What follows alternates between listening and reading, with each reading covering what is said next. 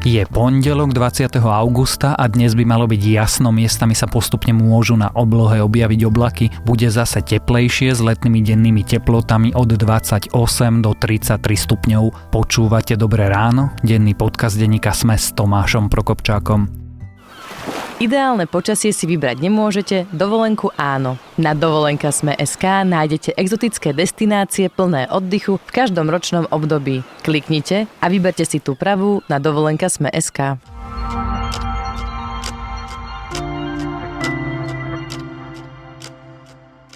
Najskôr krátky prehľad správ. Bývalý policajný prezident Tibor Gašpar si novú prácu našiel rovno u ministerky vnútra. Bude jej poradcom Denisa Sakova navyše odmietla zverejniť jeho plat. Opozícia hovorí, že Sakova už úplne stratila zmysel pre realitu. Anton Hrnko z SNS sa stiažuje, že na výboroch sa s utajovanými skutočnosťami oboznamujú aj poslanci, ktorí nemajú previerky. Navyše potom tieto informácie hovoria verejnosti. Chcel by preto zmeniť zákon alebo aspoň rokovací poriadok. Slovenskými brancami sa bude zaoberať Krajská prokuratúra v Bratislave. Podnet podal minister obrany Peter Gajdoš, ktorý chce preskúmať činnosť tejto polovojenskej organizácie. Vojaci sa pýtajú, či branci nie sú ohrozením bezpečnosti Slovenska. Čínske bombardéry sa pripravujú na zásah proti americkým cieľom. Tvrdí to nová správa Pentagonu, ktorá opisuje cvičenia na prípadný útok proti USA a spojeneckým cieľom v Tichom oceáne. Čína sa pritom netají, že v najbližších 10 ročiach plánuje vylepšovať schopnosti svojej armády.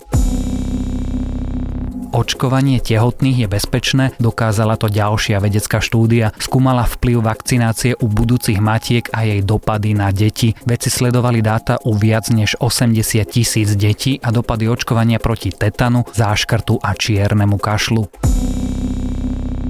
Viac správ nájdete na webe Denníka Sme.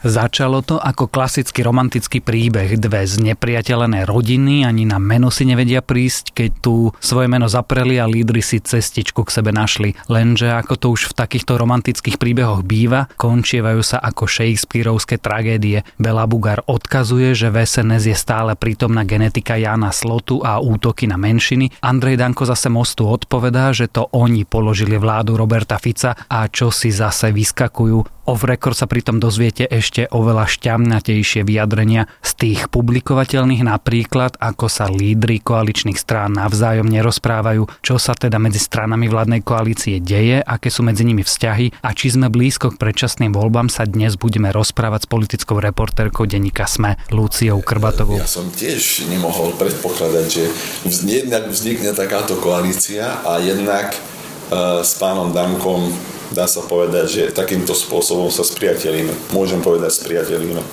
Veľmi dobre, to je jednak študovaný človek a človek, ktorý sa snaží pochopiť e, potreby aj iných, a teraz hovorím o menšinách, však viem, čo bolo na tých koaličných rokovaniach, a človek, ktorý hľadá riešenie. Viete, a teraz zistujem, že, že on má taký vplyv, že aj sa sa mení. Lucia, tej otázky sa zbáme už úplne na začiatok. Budú alebo nebudú predčasné voľby? Vyzerá to tak, že predčasné voľby nebudú. Jednoznačná odpoveď. Prečo si myslíš, že nebudú?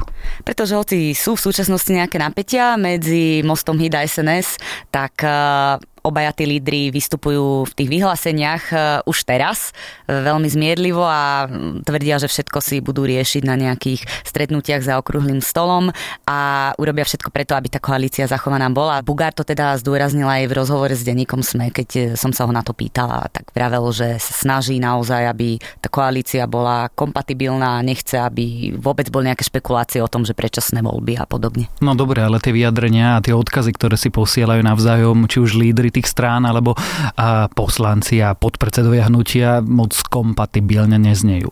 Áno. A ono v podstate to napätie priznáva aj Bela Bugár, s ktorým sme hovorili. Práve preto to chcú riešiť nejakým spôsobom a vysvetliť si to takže musíme si počkať, pretože k tomu stretnutiu zatiaľ ešte nedošlo. Začalo to v podstate stranou SNS, ktorá vyzvala Most Hit, aby stiahli šéfku zahraničného výboru Katarínu Čefalvajovú. To bolo ešte minulý týždeň, kvôli tomu, že zorganizovala uh, mimoriadne zasadnutie výboru kvôli ceste nezaradeného poslanca Petra Marčeka na Krym.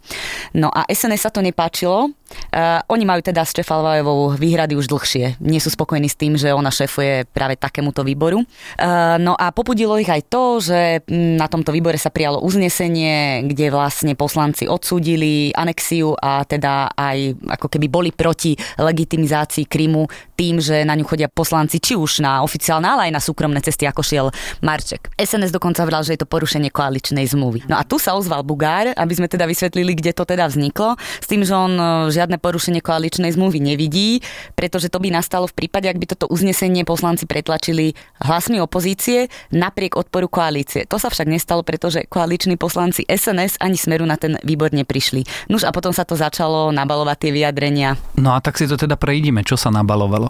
Bugár sa v priebehu minulého týždňa pokusil akýsi zmier, keď vyhlásil, že žiadna nevraživosť medzi stranami Mostom a SNS nie je, ale v tomto vyhlásení povedal aj to, že niektorí predstavitelia SNS na nich opakovane útočia, lebo sú tak ešte naučení z čias Jana Slotu. A práve toto veľmi popudilo Andrea Danka, ktorý si dáva dlhé roky, odkedy v podstate tú stranu vedie záležať na tom, že je úplne iná, než v časoch, keď ju viedol Slota, dištancuje sa od neho, tvrdí, že ju očistil teda od ľudí blízkych Slot Šoltovi.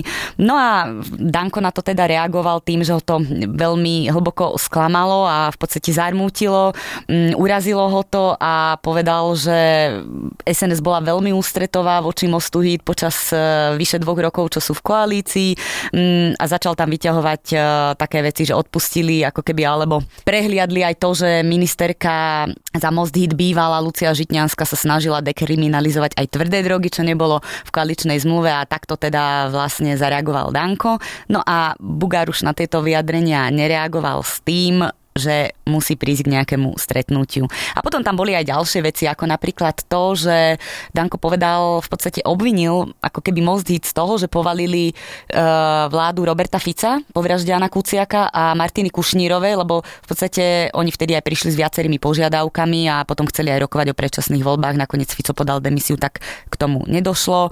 A popudili ho aj posledné Bugarové vyjadrenia, ktoré zasa súvisia s kauzou únosu Vietnamca, kedy Bugár povedal, že ak sa preukáže to medializované podozrenie, že Slovensko, respektíve ex-minister vnútra Kaliňák nejakým spôsobom spolupracoval na tom únose, tak v takej koalícii nemá čo hľadať. Tak aj toto Danko spomenul, že je to problém. To znie až tak, ako by Androvi Dankovi bolo smutno za tým, že poslanec Robert Fico už nie je premiérom Robertom Ficom.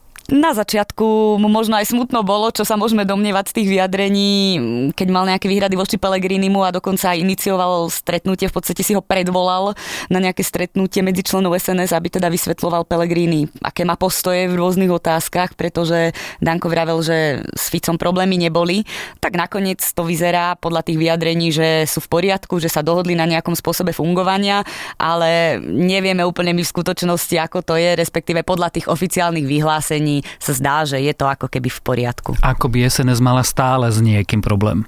Áno, no je to zaujímavé, pretože aj minulý rok eh, v lete v podstate Andrej Danko vypovedal koaličnú zmluvu, lebo mal zase problém s komunikáciou so svojimi koaličnými partnermi, najmä so Smerom. Eh, tam sa to riešilo tiež a skloňovali sa predčasné voľby. Teraz sa to zasadeje v priebehu leta, že takto vyštartoval, takže je to také úsmevné.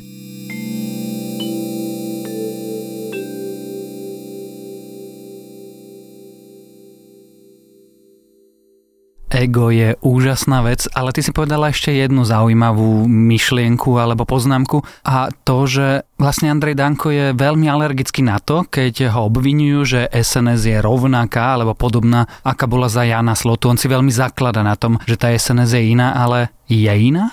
Tak napríklad e, Jaroslav Paška, ktorý je podpredsedom SNS a je aj poslancom za stranu, tak e, je dlhoročný politik, ktorý tam bol už e, začiat Jana Slotu, bol europoslancom za SNS. Zaujímavé je aj to, že Jan Slota vlastne vyťahol Andrea Danka na nejaké vrcholové pozície v strane, potom on ho nahradil na poste predsedu a krátko na to sa ho zbavil tým, že ho vylúčil zo strany. Ako dôvodu viedol, že vlastne dostal SNS do veľkej straty finančnej, no a potom sa začal od neho takýmto spôsobom dištancovať. Čo inak zaujímavý mocenský ťah. Je, je.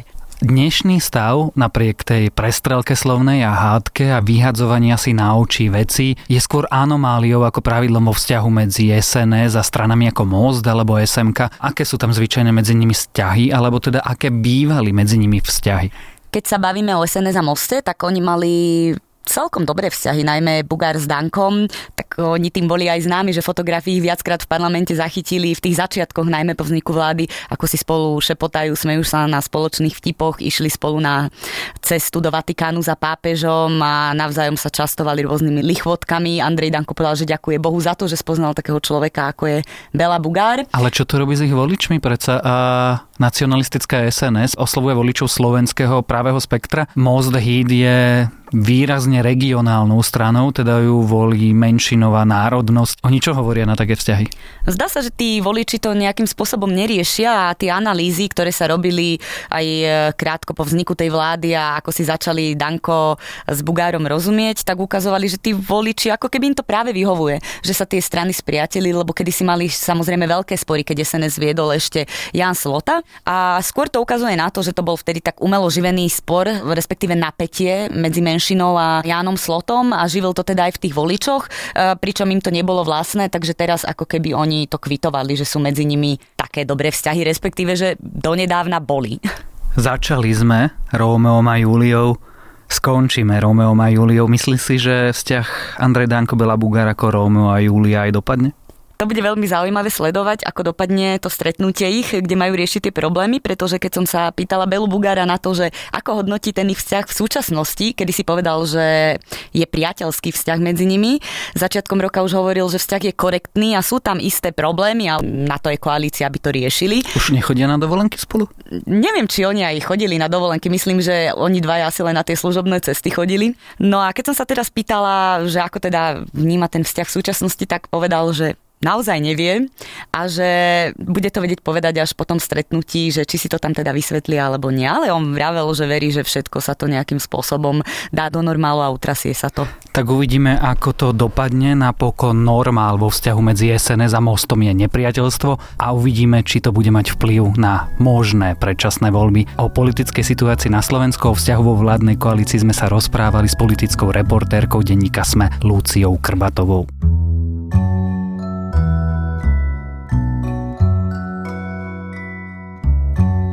Je na dnes všetko, želáme vám krásny deň. Počúvali ste Dobré ráno, denný podcast denníka Sme s Tomášom Prokopčákom. Zajtrajšia epizóda bude špeciálna, pripomenieme si výročia okupácie v auguste 1968. Budeme tu mať hosti a historika, ktorí sa o udalostiach a o praskej jari budú spolu rozprávať.